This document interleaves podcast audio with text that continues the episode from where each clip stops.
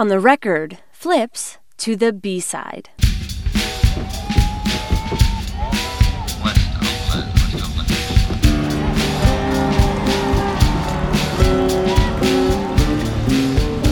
With so much focus on conflict in Iraq and Afghanistan and now Liberia, it's easy to overlook the battles we are fighting here in our own backyards.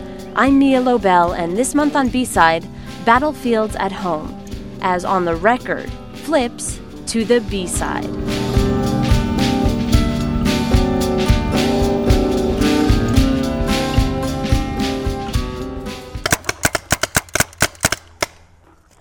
That is not the sound of machine gun fire.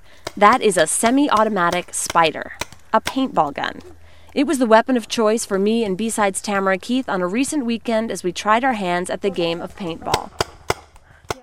It turns out there are paintball fields all over the place, make believe battlefields where grown men and women and fairly young kids play war. As we drive up to Paintball Jungle in Vallejo, California, we're immediately overwhelmed by the sight of very serious looking people in full camouflage toting large guns. I honestly I can't remember the last time I actually felt this scared going into doing something. Like no roller coaster, no job interview. I'm just scared. My heart is pounding. This is worse than public speaking. Tamara and I go up to the counter, hand over our credit cards, and get outfitted with guns, paintballs, and protective headgear. Balls go in there. Okay. And then uh, if you're shooting, and it does that, this is the cocking mechanism. And this is when we really start freaking out. We don't know what we've gotten ourselves into.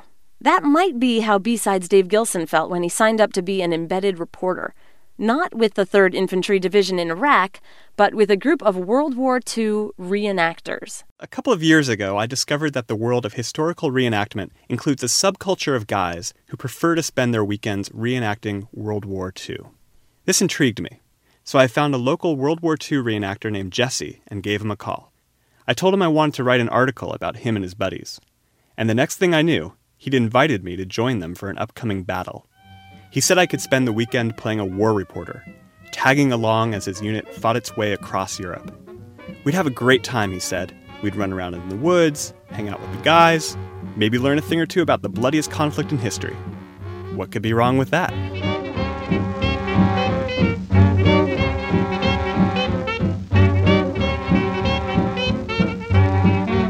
The catch was, Jesse and his friends didn't play American GIs.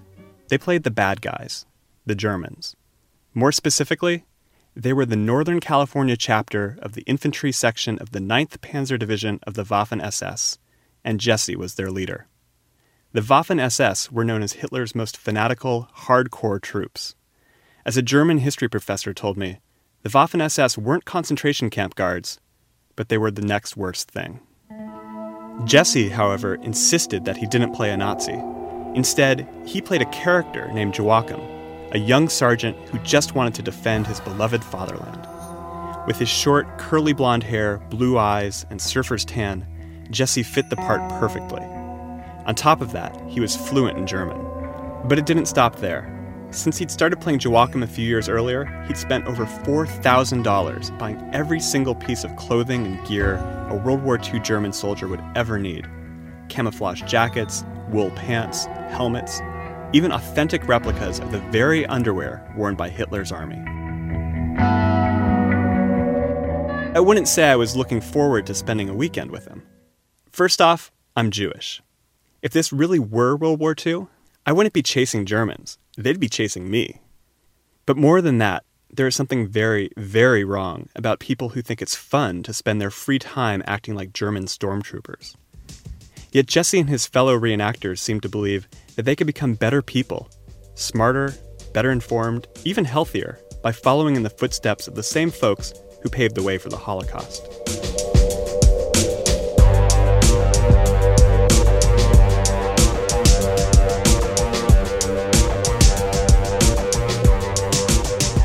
Battle took place on a National Guard base in the Central Valley. I arrived on a Friday evening and was directed to the barracks where Jesse's unit was bunking for the night. The members of Jesse's unit were a motley crew of a dozen or so guys. There was a 40 something dad whose midlife crisis involved tanks instead of sports cars, and a 15 year old new recruit who thought this was the coolest thing since GameCube. And then there was Bob, the unit comedian, who cracked Hitler jokes and took popular songs and rewrote them with Nazified lyrics. Get up, stand up, stand up for the Reich. I was stuck with a bunch of guys who dressed like they were straight out of Schindler's List, but acted like they were in Hogan's Heroes.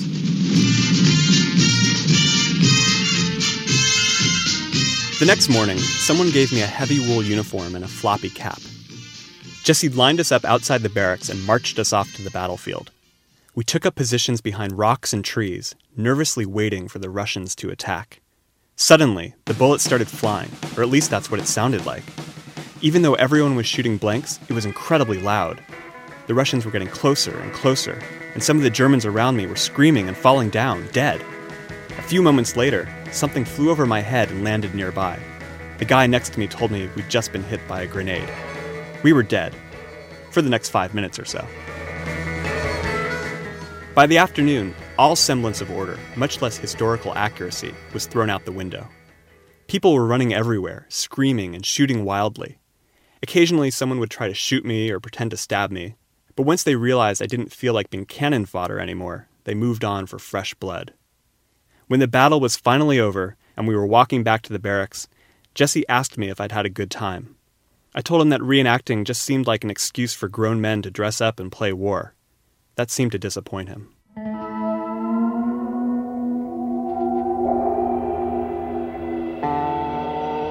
In the end, I wrote my article about Jesse and his friends, and they weren't too happy with it. Over and over, they'd told me that there was nothing wrong with playing a member of the Waffen SS, that they were amateur historians, not weirdos who got off on dressing up like stormtroopers.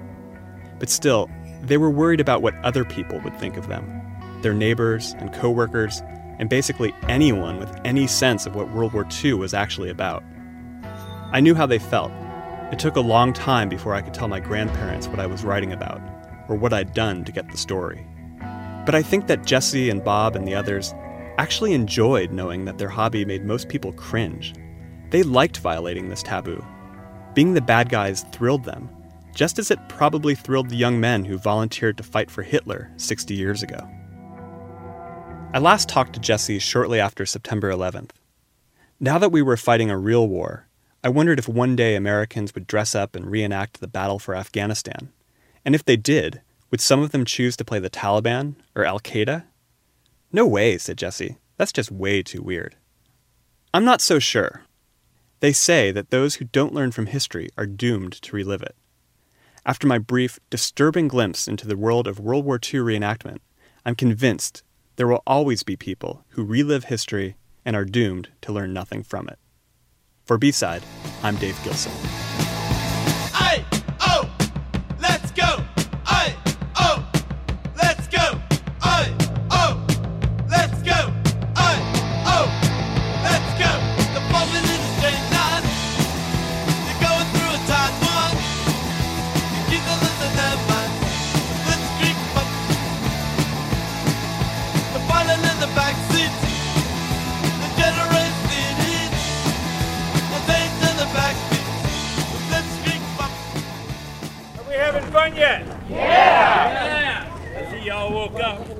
After about half an hour of fretting and practicing with our guns, B-Sides Tamara, Keith, and I are ready to play our first game of paintball.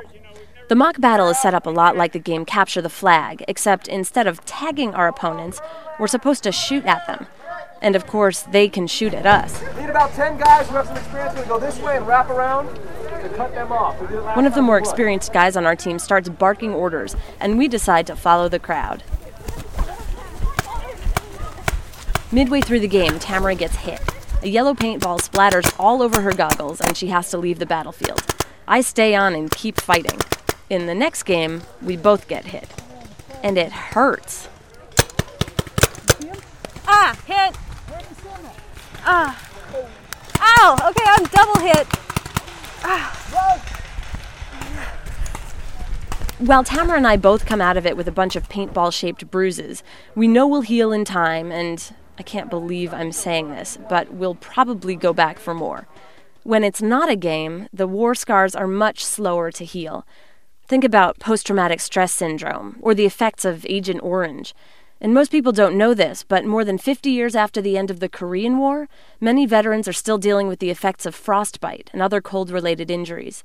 Lissa Mudd has this profile of one veteran. My name is William C. Boldenwick, 1056807 USMCR. That's Boldenweck's serial number from his days in the 1st Marine Division. He was at the battle at the Chosin Reservoir in December 1950, which is considered one of the most brutal in U.S. military history. 15,000 U.S. troops were surrounded by 120,000 Chinese soldiers in the mountains near the Chinese border. When I met up with Boldenweck, he was nursing a beer in a bar near his house in Daly City. But one thing I still remember, it's, it's, it's like a little symbol to me whenever I talk to anybody about being up there, is uh, the mother and her baby that were lying on the, on the road. They were there when we got there, and they were still there when we left. It was the coldest winter on record in Korea. I noticed that, that all the trees was were bare, which is not surprising, but they all all the, the branches had little silvery fingers on them. Each branch was covered with ice.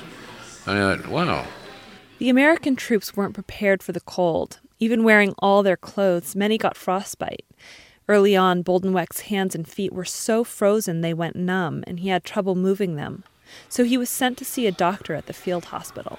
he had me look over at the wall, and he tapped me with a needle in his my toes and fingers, and I couldn't feel anything. So he said, "By rights, we should fly out of here, but we can't. So you just have to do the best you can." There are a lot of really bad hurt people. You know, I'm not bitching about. Uh, I mean, I've got no complaint. The hospital corridors were full of soldiers with bullet wounds. Many of them were dying. In all, 3,000 troops were killed. So in a situation like that, one scrawny kid with a frozen hands and fingers doesn't count much. And again, I'm not complaining about it. Instead of getting treatment, Boldenwick was sent back out to fight. He tried to stay warm by rubbing his hands together and wiggling his toes. But he says to stay alive, he had to resign himself to the terrible odds. I survived the war after I realized that I wasn't going to survive. And I quit thinking about it. Ironically, some soldiers survived because the cold literally froze their wounds and stopped the bleeding. Boldenwick avoided being shot, but his cold injuries left him with skin problems and pain and numbness in his fingers and toes that just get worse with age. Some of his war buddies have been less fortunate. I know guys who have had to put sanitary napkins in their sneakers every morning before they go out because their feet ooze. Many of the scars aren't physical. Boldenweck is also plagued by his memories of the battle. That woman on the road with her baby probably is gone by now, but uh, she's still dead. So's the baby. Uh, Dead babies still get to me. Boldenwick says even 50 years after the war, he still has nightmares about it. But when he got home, he didn't get much help for the psychological effects of his time in Korea. Yeah, when we came back, we got out. In those days, uh, they didn't have post-battle stress syndrome. They had we were just a bunch of crazy drunks. Yeah, I'm still a little bit of that. These days, Boldenweck is part of a veterans group called the Chosin Few, all survivors of this historic but little known battle. They get together and talk about those days and how it changed their lives. And whenever they part, they say to each other, Keep warm. For B side, I'm Lissa Mudd.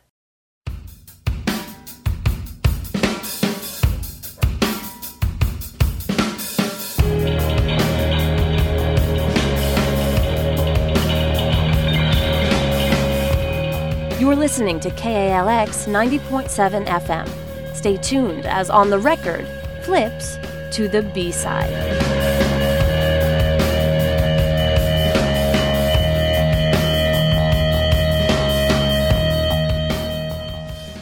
You're listening to B Side. I'm Mia Lobel, and this month's show is about battlefields at home. At the Paintball Jungle in Vallejo, California, Tamara and I take a break from the game to talk to Magic Carpet Bob, a world champion paintballer and the founder of Paintball Jungle. If you're not getting shot, you're not getting the fun of the game. I definitely This got is the fun of the game. This is electric hide and go seek. How long have you been playing? 16 years. I started as a young boy trying to get a BB gun that my mother wouldn't let me have. And now uh, I'm as excited about the games I played today as I was on the first games that I played. Do you know if anyone here is a veteran from a from a? I'm a veteran. Are I'm a? Vietnam veteran, yeah. I won't shoot people. I just shoot people with paintballs. I was spared anything worse than that in life, thank God. Believe it or not, the U.S. Army uses fantasy scenarios not entirely unlike paintball to prepare real soldiers for real battle. And recently, they've been getting help from Hollywood. In 1999, the Army in Tinseltown teamed up to form the Institute for Creative Technologies. Its job is to take the kind of realism you get in a good war movie or video game and use it to help train soldiers in elaborate simulators. Gabriel Spitzer visited ICT to check out their latest project. You might think war sounds something like this. Well, that's the video game version anyway. Heard here on my buddy's Xbox in the battle epic Medal of Honor. But in the streets of Baghdad and Basra, war probably sounded more like this.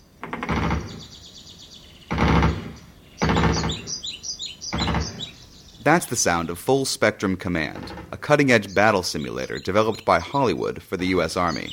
As you can see, there are a lot of birds in the contemporary battlefield. James Korris, a former screenwriter, is creative director of the Institute for Creative Technologies, which designed Full Spectrum Command.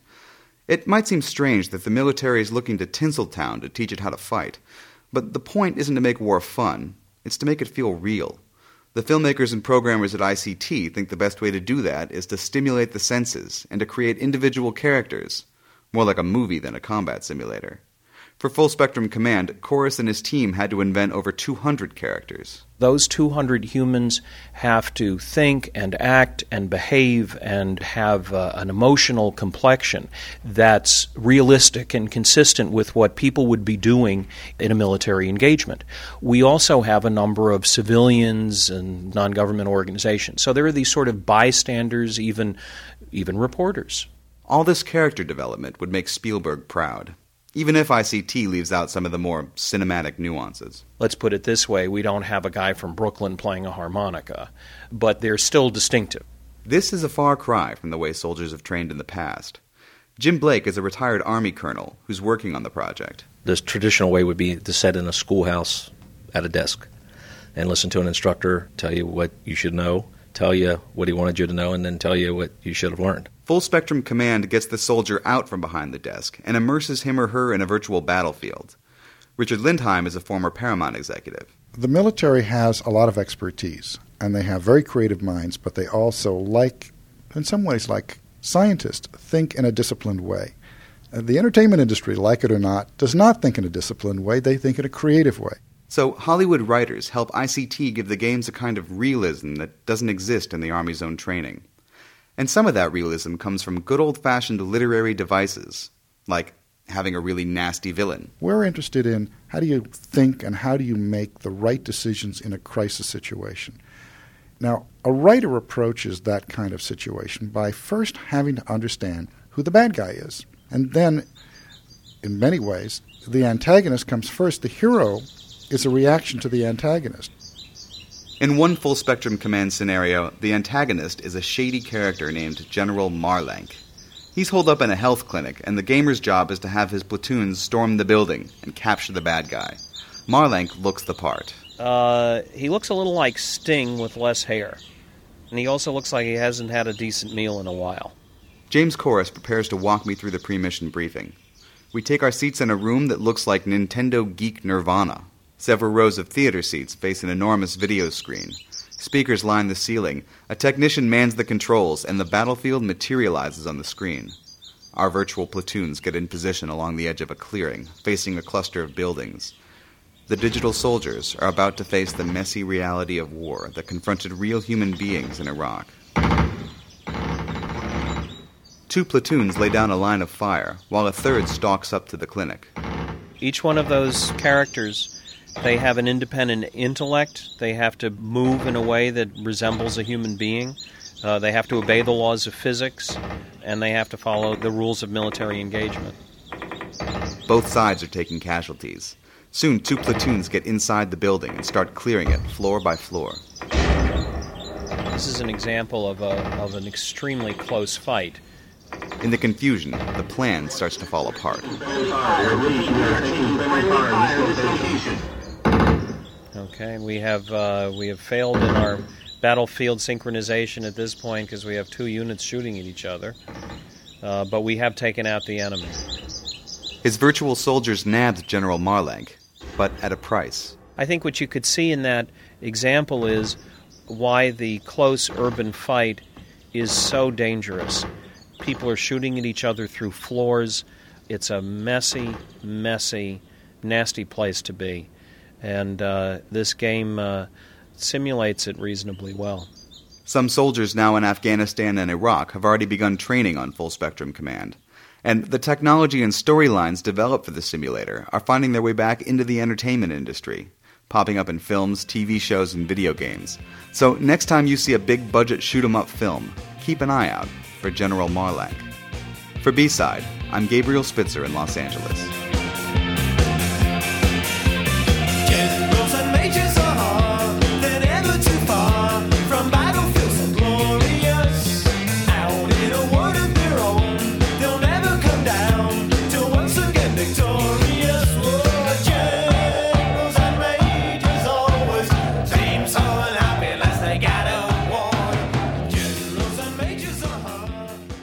War is not a game, and no paintball competition or reenactment scenario can prepare any of us for the reality of battle. I said this earlier and I meant it. There is a real war going on, much closer to home than Iraq or Afghanistan. The homicide rate in Oakland, California continues to climb, and many of the people who are dying are kids. Youth Radio, a media training organization based in Berkeley, documented the words of young residents in street corner conversations in East Oakland, the neighborhood where much of the violence takes place. I'm here today to tell a story. A twisted story of ghetto glory. Now, I know you heard of Romeo and Juliet, but I bet you ain't heard of Rome and Net Net. See, the story's a bit different, a bit more explicit. So sad, almost all bad, they young, beautiful, and don't even know. Society tell him to be a thug, they tell her to be a. They victims of the system placed on us years ago. Where are we at right now, Bianca? On 78th Avenue. And can you describe what you see out here? Like, Liquor stores, nail shops. I don't know, this looks like a whole bunch of people socializing. is your neighborhood? Yeah. I try not to go outside at night. I mean, because you never know, you might get killed. Let me tell you how Rome and Net Net first met. She was standing at the bus stop, sucking on a lollipop, short skirt, short top. Girl, you need to stop. You wearing summer clothes and it ain't even hot. Net Net ain't the only one to blame. A number of things make her do what she do. Her mama wasn't ever really there and her dad died when she was two. Yet and still up she grew. And out she grew. Maybe a little too fast because the drunk man on the corner said, Damn, girl, look at your ass. And she laughed, not knowing she being disrespected. She look up and see Rome coming from the other direction. When I get off the bus, when I all I see, the first thing I see is a prostitute in the corner who's pregnant and who's like probably 20 something years old. And that's just depressing. I mean, it's like, dang, she has so much, she could do so much more of her life. I mean, if the homicide rate keeps climbing, you just can't, you, you um, can't just live. I mean, because it's affecting everybody. I mean, you, you never know if that bullet is to come and hit one of your children. Right now, we're at a point where I don't like my child to be out at night without knowing exactly where she is or picking her up directly from BART or from the place where she was because stray bullets are everywhere. You know, I had a visitor at my home and stray bullets hit the car and you know, it could have easily been a person, so it's not a very fair situation. Now here come Rome fronting on his cellular phone because his credit got denied when he tried to get it turned on. Looking dumb, with weed in his socks and cracking his gums, he walked down the street throwing up where he from. He see Net Net pretend to hang his phone up. He touch his pager like he being blown up. He said, Damn, baby girl, what's your name? What's your steez? Why you got that skirt on? It's only like 40 degrees. She said, please, but she was getting sick, so she sneezed. Hi, chew. He said, bless you. She said, nah, forget you. You don't know me well enough to be talking about my clothes and all that kind of stuff. My my bad, baby girl. I'm I'm just looking out for your health. By the way, let me introduce myself. My name is Rome. Can we chop it up, talk on the phone? No. Why? Why? Cause you fine, and I know you tired, cause all day you've been walking through my mind. No, he didn't use that tired line, but uh, she tripping, so you know what she say. Ah, uh, okay, that's so sweet. You the man I always wanted to meet. My girlfriend and I have only been together for about two or three weeks. We come from such the same background in Oakland. Her mom lives on 94th, and I live on. Uh, my mom lives on 23rd. It was interesting because at the time when when we were younger, since I was like more of a, like a square kind of a person, um, you know, we could have been friends, but I also could have been someone that she thought was square. Like I used to carry a briefcase to school, and I wanted to be a scientist. I, then I wanted to be a stockbroker. Um, I wasn't trying to be a thug at all. When you were younger, did you used to go outside and play?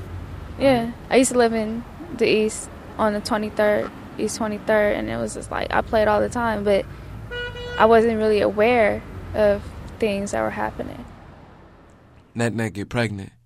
Nine months later, the saddest day of the year, she holding this beautiful baby girl, but her face drops tears as she sings her daughter a sad lullaby song. Cause Rome died in a drug deal going terribly wrong. You see, Rome died.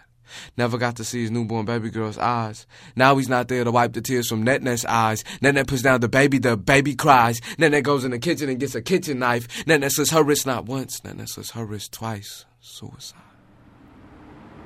The only time you talk to your neighbors really is, is like if you see them outside and you say hello and good night or whatever. You never like talk about real issues, things that are really important. It's not always you can't always like wait around and think, and think that everybody else is going to do it. You need to take some action for yourself, and we, I think we kind of lost that, like our generation. At 10 years old, the daughter says, Both my parents died. At 13, she curses the parents she never really knew. Forget my mama and my daddy, forget him too. And at 16, she's standing at the bus stop, sucking on a lollipop. Short skirt, short top. Cause y'all, we need to stop. We be wearing summer clothes like it ain't even hot, leaving our problems to be solved by somebody else. Then we wonder why history always repeats itself, repeats itself, why history always repeats itself. Roman net nets in 62, 72, 82, 92, and now in 2002. Cause through all the madness, we laugh at the little ghetto kids on the bus stop. Peace. The voices in this piece are Youth Radio's Gerald Ward II, Bianca Yarborough, and her mom, Bridget Taylor. The poet is 19 year old Ice Life. He performs with Youth Speaks, a poetry project in San Francisco. That's all for this month's edition of B Side. Our crew this month is Dave Gilson, Lissa Mudd, and Claudine Zapp. Tamara Keith is our senior producer. Our theme music was composed by Dave Kaufman. B Side will return on August 6th with something we like to call B Side's End of Summer Potluck.